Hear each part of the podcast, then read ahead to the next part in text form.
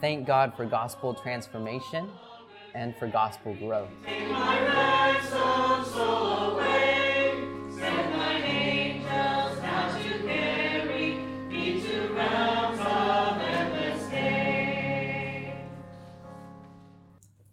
Good morning.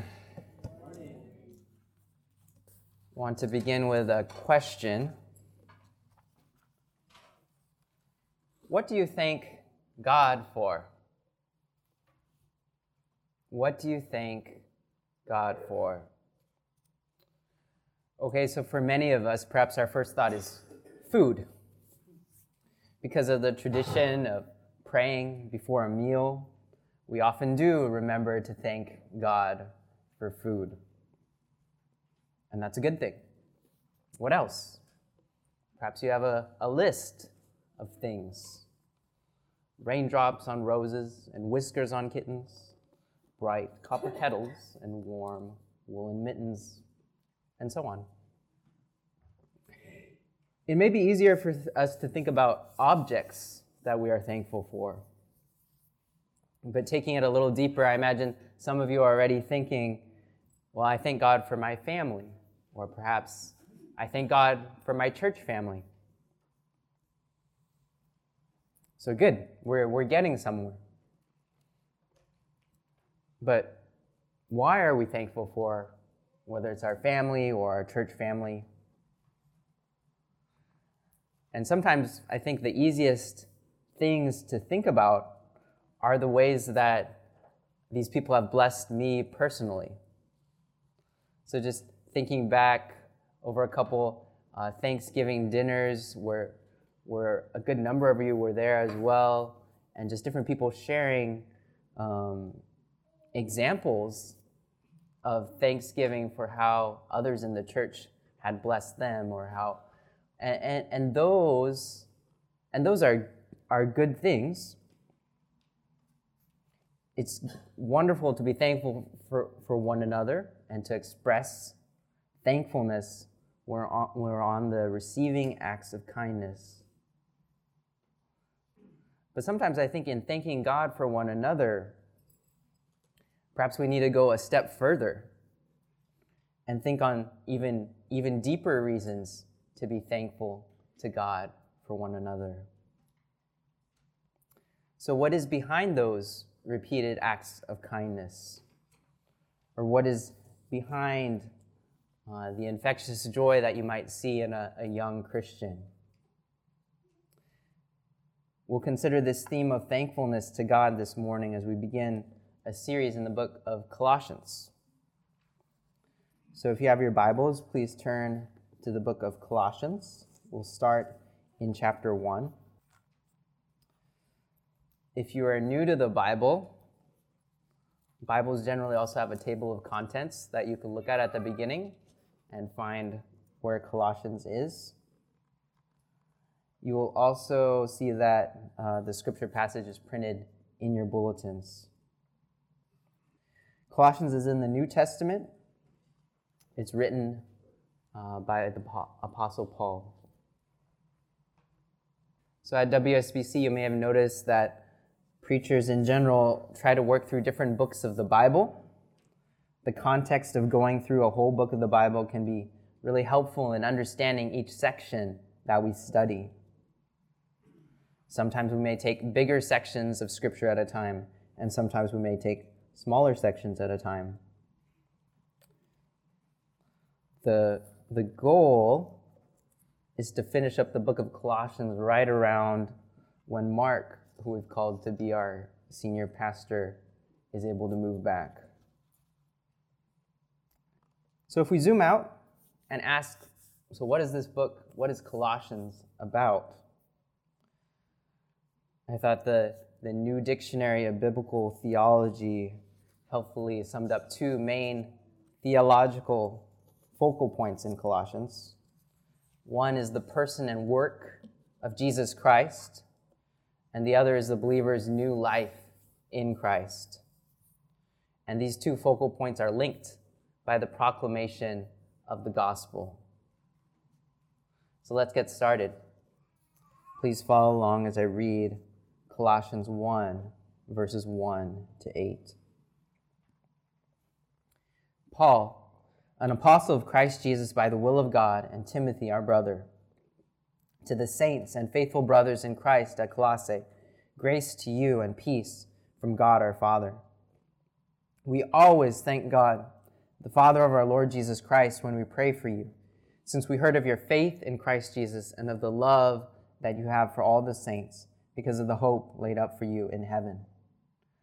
Of this you have heard before the, in the word of the truth, the gospel, which has come to you, as indeed in the whole world it is bearing fruit and increasing, as it also does among you, since the day you heard it and understood the grace of God in truth. Just as you learned it from Epaphras, our beloved fellow servant. He is a faithful minister of Christ on your behalf and has made known to us your love in the Spirit. So I think the main idea from these first several verses in the book of Colossians can be summed up this way Thank God for gospel transformation and for gospel growth. Thank God for gospel transformation and for gospel growth. We'll work through this main idea in three points. Point one is a gospel blessing. We'll see that in verses 1 to 2. Point two is gospel transformation. We'll see that in verses 3 uh, to 5, the beginning of verse 5. And point three is gospel growth. We'll look at that from the latter half of verse 5 until verse 8. So let's begin with point one a gospel blessing. Please look with me again at verses 1 to 2 as we think through this. So in verses 1 to 2, we see who is giving and who is receiving this gospel blessing. The main author of this letter is Paul the Apostle, but we see that Paul is not alone. He includes Timothy in this greeting. Paul speaks of himself as an apostle of Christ Jesus by the will of God. We're reminded of Paul's God given authority as an apostle. Paul is not a self proclaimed apostle. God appointed Paul to this role. And so Paul may describe himself as the least of the apostles elsewhere in his writings, but God has given him authority as an apostle. Alongside the other disciples, minus Judas, plus Matthias, as we see in the book of Acts. If you're unfamiliar with Paul's story, you can jot down to start reading in Acts chapter 8 how God showed mercy to Paul, who was called Saul. We meet Timothy later in the book of Acts as well. The books of 1st and 2nd Timothy are written by Paul to Timothy, who Paul calls his true child in the faith. It is possible that Timothy is even helping Paul write down the letter of Colossians for him. We're not sure, uh, but that is one possibility.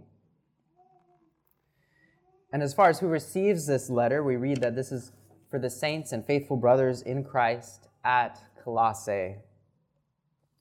So, just for a bit of background, Colossae is in modern day Turkey. At the time of Paul's writing, this city would have been less important than it had been a few centuries in the past when it had been at the crossroads of a couple well traveled highways. The nearby cities of Laodicea and Hierapolis, mentioned later in this letter, were by this time more important than Colossae from a worldly perspective. And yet, perhaps the relative unimportance of the city of Colossae is a good reminder that God cares for his churches because they're his churches not because of how important a particular city is on the grand um, like on a map or on a globe. But God cares for his children in all places, both the big cities and the small ones and the towns. What appears more important than the location of Colossae is that these saints and faithful brothers are in Christ. More important than physical location is that is their spiritual location, that they are abiding in Christ. This is something that Paul wants those who hear these words to remember. And just a note uh, the phrase translated in the ESV as faithful brothers should be read to include both brothers and sisters. At our church, there may be there might be more than one language going for like what is the third most spoken language after service. Uh, but maybe one of the possibilities would be Spanish, right? And in Spanish, similarly to the Greek that this letter was written in, if they are both male and female present, the male form of the noun is used. And so, hermanos in Spanish includes sisters when a family has sisters, right? Just as the Greek adelphoi includes sisters when obviously the church has both brothers and sisters. So this is to to the church, to the family of God, to brothers and sisters. And we don't want to skip over the fact that this language of the church is the language of family. Timothy is called a brother, and Paul is writing to brothers and sisters. And these brothers and sisters are described as faithful. Later in the letter, Paul will encourage the Colossians that they must remain faithful. And they're called saints. They are people set apart for God in Christ. And Paul and Timothy end this greeting with a, a simple blessing grace to you and peace from God the Father. The reason that I would call this a gospel blessing is because this blessing is made possible by the good news of the gospel. Paul does not simply say hello and keep going. He gives a blessing. He wishes the saints at Colossae grace and peace. The gospel is a gospel of grace. Grace can be defined as unmerited favor. We did not deserve what Jesus did on the cross for us, and yet he gave up his life for us. We did not earn salvation. Salvation is a gift. It's a gift coming out of the riches of God's grace. Peace also is not simply a feeling of peace, peace is relational. Once we were enemies of God, but because of Jesus' death and resurrection on the cross, we can be reconciled with God. We can have peace with God. And so Paul knows that this grace and peace comes from God. This is a blessing that comes from God, our Father. Even though this greeting is very simple, Paul does not waste any words. And it does seem that he wants to highlight the Colossians' need for grace, as he mentions it here and in the very last verse of Colossians. He ends with the words, Grace be with you. And so the book of Colossians begins and ends with asking that God continue to extend his grace to the brothers and sisters in Colossae. This is a blessing made possible by the gospel and inspired by the gospel. That brings us to our second point gospel transformation. Gospel transformation. Please look again at, at verse 3. We read, We always thank God, the Father of our Lord Jesus Christ, when we pray for you it would make sense for the we here to continue to be referring to Paul and Timothy. Paul and Timothy are regularly and continually praying for the brothers and sisters in Colossae. And when they pray, they always thank God. And this brings us to the reasons that Paul and Timothy give thanks. Beginning in verse 4, we read Since we heard of your faith in Christ Jesus and of the love that you have for all the saints, because of the hope laid up for you in heaven.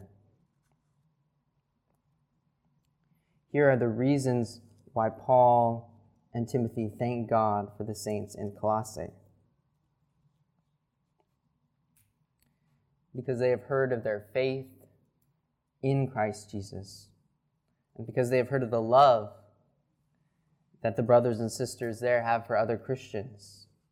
This faith and this love are grounded in a sure hope, the hope waiting for the Colossian believers in heaven. When we use the word hope in this sense, we're not talking about wishful thinking or something that we're unsure of. We are speaking of waiting for something that Paul knows and that the Colossian Christians know is already there. The object of the hope of the Colossian Christians was already waiting for them. Note that this hope laid up in heaven gives us an anchor for the faith in Christ Jesus and the love for all the saints. Thinking on the faith and love and hope of the believers in Colossae, we realize that these are men and women who have been transformed by Jesus. The response of the Colossians to hearing the gospel was faith in Christ Jesus. And this living faith in Christ Jesus is displayed by love that the Colossians have for other Christians. This is not to say the Colossians do not care for those who are not Christians, but it is to highlight the love in the family of God, as brothers and sisters care for one another in a special way even caring for Christians they may have never met. The firmness of their faith and their abounding love is driven by the hope of heaven. If it were not for the truth of the gospel, if it were not for Jesus' death and resurrection from the grave, there would be no hope of the resurrection. It's because Jesus goes ahead of us and prepares a place for us that we have this sure hope of heaven. So, gospel transformation comes about when we believe gospel truth. Because the Colossians have heard and understood the gospel, the Colossians understood this hope of heaven. And so Paul begins his letter by telling the Colossian church that he thanks God for them because he has heard of their faith, their love, and their hope. Paul thanks God because God has shown his grace to these men and women. He has brought them into his family, and now their lives have been changed, as can be seen by the love that they have for one another. In thinking about application, I would like us to first, put ourselves in the sandals of the Colossians before we put ourselves in Paul's sandals. If we were the ones receiving the letter, Paul's thankfulness to God for the faith, love, and hope in us would remind us of the importance of these attributes. It would remind us that in simply being one of God's children, there is so much to be thankful for.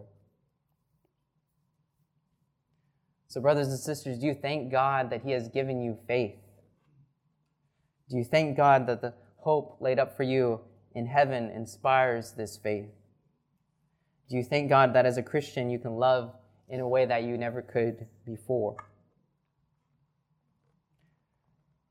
As Christians, we could, should be reminded to give thanks for the most basic aspects of, of what makes us Christians. These may be basic truths, but they're profound truths in the Christian life. New life in Christ, being adopted into God's family, are not things that we want to take for granted. These are not things that should grow old in the Christian life. So, brothers and sisters, do we thank God for saving us? Do we regularly thank God for the truth of the gospel? Do we thank God for showing love to us even when we were his enemies? Let's let this attitude of of thankfulness drive our prayers. Let us thank God for the work He has already done in us. Let us thank God for this change in identity that God has given us. It's often easy for us to think of things to ask God for. It's often easy to think of requests. But before we do, let's be people who thank God that we are people who have been made right with God, that our broken relationship with God has been reconciled in Christ. We have peace with God. And that's what makes it possible for us to boldly approach God's throne. In further considering application, let's learn from the example of Paul. What did Paul thank God for? Paul thanked God for how the gospel had changed the men and women in the church at Colossae. Paul regularly prayed for these saints, and when he did, he thanked God for what God had done in their lives. I'd like to highlight just a few things we can learn from Paul's example here in prayer. First, Paul regularly prayed for other Christians, even Christians at a church he had never been to. So, brothers and sisters, let this also encourage us pray for Christians in other churches. But perhaps you're thinking, well, I, I have a hard enough time praying for Christians at my own church. Well, if you're having a hard enough time praying for Christians at your own church, well, let's, let's start there first. Let's start with the people that we have the most responsibility to pray for and pray that God will help us to continue to grow and be growing in, in praying for others as well. To continue to push ourselves and discipline ourselves to pray for others as well. So maybe you pray uh, for members of your immediate family often, but don't often pray for your church family.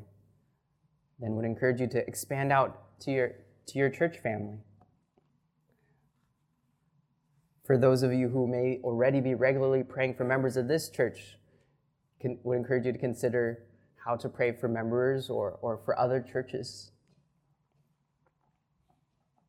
For members of this church, the suggestion at the front of the membership directory to use the membership directory as a prayer guide uh, is, not, is not just written there as part of filling out a page. We want to take prayer for one another seriously. And perhaps a new and updated membership directory coming soon can be of added encouragement to get into this habit of regularly praying for your fellow church members. And how can we expand out? How can we pray for other Christians or for other churches as well? What would be good ways to begin? Perhaps you can begin by praying for Christians and churches that you know, perhaps churches you have been to in the past. You can also try to get to know members at other churches in our city. We, we sometimes have opportunities to, to partner or fellowship with members from other churches. You also hear uh, whoever's doing the prayer petition, pray uh, for different churches in our city, uh, in our service as well. You can be thinking of uh, praying for some of these churches during the week as well. Second, pray with an attitude of thankfulness to God. Sometimes in our prayers for others, we may get discouraged. So and so is sick or so and so is not doing well spiritually, or I haven't seen so and so in a long time. There, there may be just a burden or burdens of, of thinking through uh, difficulties that people are going through. But I think in, in general, just thinking on our passage, when we pray for other Christians, we can begin with an attitude of thankfulness to God for them. Why is that? It's because of their new life in Christ, their salvation, and evidence of the love of God in their lives. So even if they are going through difficulty, we can be thankful for what God has already done in their lives and what we hope that what we trust that God will do. And this is the third thing we can learn from Paul's example in prayer here. Paul thanked God for the transformation that God had brought about in these brothers and sisters' lives. Paul wasn't thanking God because the members of this church were necessarily directly blessing Paul, but Paul's view of thankfulness was much bigger. Paul's thankful to God for what God has done in the lives of the brothers and sisters at Colossae. So let us as well, when we thank God for one another and for brothers and sisters at other churches, let us begin by having an attitude of thanking God for saving these men and women and giving them new life. Let us begin by remembering what God has already done in their lives, and let that also remind us of the truth of the gospel as we thank God for them. Sometimes when we read Paul's letters, we might not slow down enough during his prayers to consider that there's so much we can learn from the priorities behind these prayers. And being guided to learn more from the apostle how the apostle Paul prayed for others. One helpful book uh, that we have on our book table. We might have one copy on our book table, uh, and if we don't, we will try to get some more soon. But one helpful book is called Praying with Paul. It's by D.A. Carson. Carson basically walks through several of Paul's prayers in Paul's letters and, and helps us learn from Paul's example. And we're not even to an end of what Paul is thanking God for here. And that brings us to our third point, point three gospel growth. Gospel growth. We're looking from the second half of verse 5 until verse 8. Here, Paul is describing how he thanks God for the growth of the gospel. The word of truth, the gospel, connects the, the previous section we just talked about and this section the content of the gospel held out for the Colossians is what gives them the hope of heaven that we looked at in the previous section. In this section, the gospel is described in language as though it's alive. It's like a, a plant that's bearing fruit and growing. This language also seems to echo God's command to Adam and Eve in Genesis 1:28, in which he tells the first humans to be fruitful and multiply. Christians also are to be fruitful and multiply. But the emphasis of the New Testament is on the proclamation of the gospel as people are brought from death to new life after hearing the gospel and putting their faith in Christ. If you're here today and you're not a Christian this morning, I'd like to tell you that the gospel is true. In verse 5, the gospel is called the word of truth. And in verse 6, it is described as the grace of God in truth. So please do consider with me for a moment why it matters that the gospel is true. But first, what is the content of the gospel, of the good news? One way to sum up the gospel is in four words God, man, Christ response. God, the creator and ruler of this world, he deserves all worship. He deserves all honor and praise because of who he is. Man, humanity, us, we are created beings, but instead of worshiping God, we so often put ourselves on God's throne. Ask many young people today what they believe in, and they will say, they believe in themselves. The just penalty for dishonoring God in this way, for rejecting Him, is death. It's like we're living as traitors to our true King. We deserve God's judgment, but that's why the good news of the gospel is so good. The good news is summed up in the word Christ.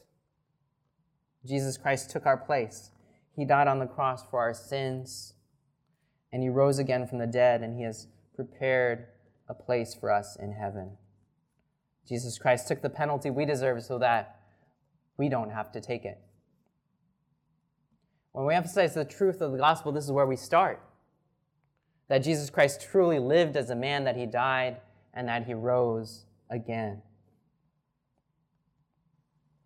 And then there's the response to the gospel. If you're not a Christian, we urge you to, to repent, to turn away from your sins, and to trust in God. We urge you to believe and to begin worshiping the true God. He deserves your honor and glory. So, putting your faith in Christ means trusting that Jesus is who he said he is. He truly died and he rose from the dead. This good news is true. Christians don't believe this because it makes us feel good inside or gives us some moral code to live our lives. We believe that, that this is true. And we'd like to help you understand that it is true. It's not just true for some people, it is the truth. Okay, let's keep going. There are two focuses of how the gospel has grown in this section. The first and more emphasized is how the gospel has come to the brothers and sisters in Colossae. Paul takes the time to mention how the Colossians first heard the gospel through Epaphras, our beloved fellow servant, who Paul calls a minister of Christ on your behalf. One likely explanation for how the gospel came uh, to Colossae is that quite possibly Epaphras heard the gospel from Paul when Paul was in Ephesus for a few years. So that's recorded in Acts 19. It's possible that also there were others from Colossae as well who believed uh, while visiting Ephesus along with Epaphras. So after becoming a Christian, Epaphras, who is from Colossae, goes to his home, back to his hometown preaching the gospel, and eventually a church is formed. It seems that Paul writes this letter to the Colossians in response to concerns that Epaphras brought to Paul. So you can imagine Epaphras, the pastor at the church in Colossae, looking to Paul for help and, and traveling to go see Paul. Uh, it seems like he was wanting some help in regards to addressing false teaching that we'll get to later in the book of Colossians. And Paul, in his letter here, makes the point of speaking very highly of Epaphras, who has proclaimed the true gospel in Colossae. It is also through Epaphras that Paul has heard of this gospel transformation that has happened in the lives of the people there. Verse 8 repeats again the love in the Spirit that the Colossians evidence. So Paul thanks God for how the gospel has spread to the church in Colossae through the faithful minister of the gospel, Epaphras.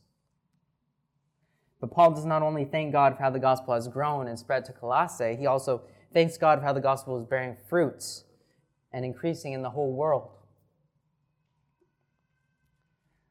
When we consider the whole world, I think there's a, an already and a not yet that is being described here. The gospel has already spread to much of the Roman world and would continue to spread outward. It had its feet already in, in different regions moving out and would continue to spread. But that's not saying that every group of people at that time had already heard the gospel. Paul knew that the gospel was spreading around the world and would continue to spread as Christians went out proclaiming the gospel. And so here, Paul thanks God for gospel growth. He thanks God for the spread of the gospel. Again, in thinking on the theme of thankfulness here, let's put ourselves in the Colossians sandals and then put ourselves in Paul's sandals. In thinking from the Colossians perspective, we're reminded to be thankful to God that we heard the gospel. Remember how you heard the gospel. Remember how you believed. This is something to continue to thank God for. Also, thank God that you not only heard the message of the gospel, but that you understood it. This was a work of God's Holy Spirit in your life. Being reminded to thank God for the privilege of having heard the gospel should also be a good reminder for us to share the gospel with others, to proclaim the gospel to those who haven't heard it. I would imagine that most of us need a bit of an extra push to open our mouth and share the gospel with others. There are many good motivations to share the gospel, but it's always good to remember even more. And I think from our passage this morning, we can connect some dots and consider how thankfulness to God for having heard the gospel should motivate us to share the gospel with others. So, how might God use you to share the gospel with someone else in a similar way to how God used someone to share the gospel with you? Just as the church in Colossae bore fruit and increase, we want to, as a local church, bear fruit and increase in our community. We desire that people come to faith in Jesus Christ and join our church or join another gospel preaching church. And this bearing fruit and increasing image can also encourage us in our evangelism. The, the Spirit is alive and the Spirit is at work through the proclamation of the gospel. It's our responsibility to share, but it's not our responsibility to save. If, if we felt that it was our responsibility to save someone, we would feel an unhealthy amount of pressure. But we trust it's God who saves. And I'm thankful for ways that I do hear of members in this church who have given others opportunity to hear the gospel by proclaiming the good news. a few of you, even in this room, I think, heard the gospel from other members while you were still not Christians. And eventually you believed and were baptized. And that's something that we can really celebrate and thank God for. What fruit is born will be a work of the Holy Spirit. But let us continue in faithfully proclaiming the good news of the gospel. Someone, probably multiple people, shared the gospel with us, and so may our thankfulness to God motivate us to do the same. And if sharing the gospel still sounds like an intimidating thing, please do talk to another brother or sister here who you know has shared the gospel with others we can be of encouragement to another, to one another in this. And when we have opportunities, we can do it together. So, transitioning from the Colossians perspective to what we can learn from Paul's example, let us thank God with Paul that the gospel is spreading everywhere. I think of a couple of the men who came to guest preach for us last year who were former elders of WSBC, old friends, who had no plans to leave Shanghai at the time. But now, Chris and his family are in Taiwan, Danny and his family are in Thailand, and both are continuing to do the work of gospel proclamation and church planting in other places.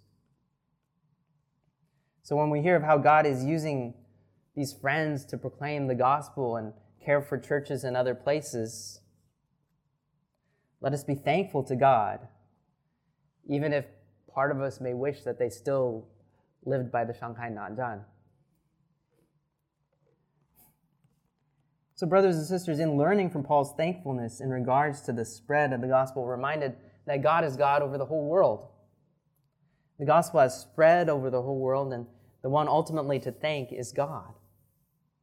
Paul does not directly thank the Colossians or Epaphras. What Paul does is thank God for what God is doing in Colossae and what God has done through his servant Epaphras. In considering the gospel going out into the whole world and just seeing Paul's attitude and excitement and thankfulness to God for that, let's also consider our own involvement in missions.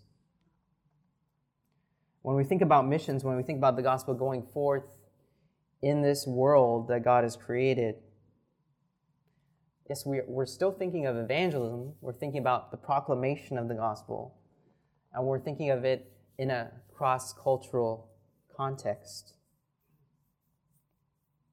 The idea is that this evangelism, where you cross over to another culture, often learning a new language, may lead to God showing mercy to some who believe, which leads to the forming of churches. Some of you may move on someday from Shanghai to, to less reached places where there's less or little fewer Christians. Wherever you go, may God give you words to speak his gospel. And we do believe, as reflected in our church covenant, that you're not to do this solo. You still need to be part of a church family wherever you end up. But also, perhaps someday our church even could be involved in sending a church planting team to an area of this country where there are fewer believers and fewer churches. There are many areas of this country where it's harder to find a good church than where we live now. Whatever the case, let us seek to be involved in evangelism where we are, in supporting the work of gospel proclamation and church planting in our country and in this world. And let us encourage one another in this and seek to do this together. When we consider which ministries and people we support as a church out of the budget, we're also considering how these ministries are related uh, to the proclamation of who Jesus is and the relationships of these ministries with, uh, with different churches. Gospel growth is something that we can continue to, to thank God for. Before we conclude, on behalf of the elders, and I messaged Brian, I would say this. There's something I wanted to say, and, and that's simply we thank God for you, for you, brothers and sisters of this church. We thank God for brothers and sisters who, who may be visiting in town this Sunday as well. And remember, this word you is in the plural, it's not in the singular. This is speaking to you collectively, brothers and sisters. Meditating on these first several verses of Colossians has been a reminder for me that I should be thanking God for all of you more. And it's a reminder of the profound reasons that I have to thank God for you. And so when I remember your faith in Christ, this is reason for me to thank God for you, for who you are, that you are in Christ. Even if your faith feels small, the important thing is who your faith is in. When I see evidence of your love for other members of this church and the way that you care for one another, That's a reminder to thank God for the work that He is doing in you. God has given you a love to care for the believers here as family, and that's something to thank God for. When I hear examples of how, even during trials and suffering, you're holding on to the hope of heaven, that's reason for me to thank God for you. You hold on to this hope as a reality that you know it's, it, this is true, even when it's hard. When I hear your prayer requests for your non Christian friends and relatives at the evening service or at other times, when I hear of how you've shared the gospel with them, that's reason for me to thank God for you. When I think of how the gospel is, is spreading through you or how you've planted seeds faithfully, that's reason for me to thank God for you. And, brothers and sisters, this is not to ignore the room that we have to grow in faith and hope and love and in gospel proclamation. We'll get to more of that later in Colossians. But right here, let, let's stop and, and thank God for one another because of what God has done and is doing.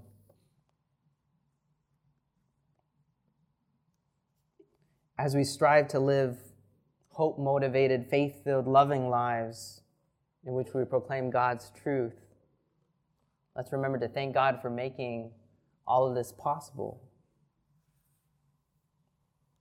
Let's remember that it's God who saves. It's God who sent his son Jesus so that we can be saved. It's Jesus who has prepared a place for us in heaven. It's God's Spirit who seals us until that day when we go home. And so that's why our thanks is directed to God. And so when we thank God for one another, we're thanking God for what He has done and what He is doing in making us new. Let's continue to thank God in prayer now. Let's pray. Heavenly Father, we do thank you for the mercy and grace that you've shown in, in sending Christ. Lord, we thank you for your kindness to us in Christ. And Lord, we do we do thank you for evidence of what you've done in one another. Lord, we, we thank you for the work that you are doing. And Father, we, we continue to trust you with that work through the power of your Spirit. Lord, would we continue to have the joy of seeing love, of seeing evidence of faith and hope, of hearing uh, how your gospel is going forward. Father, we, we do thank you and we pray that, that we would have this attitude of thankfulness to you uh, for your kindness to us in Christ. In Jesus' name, amen.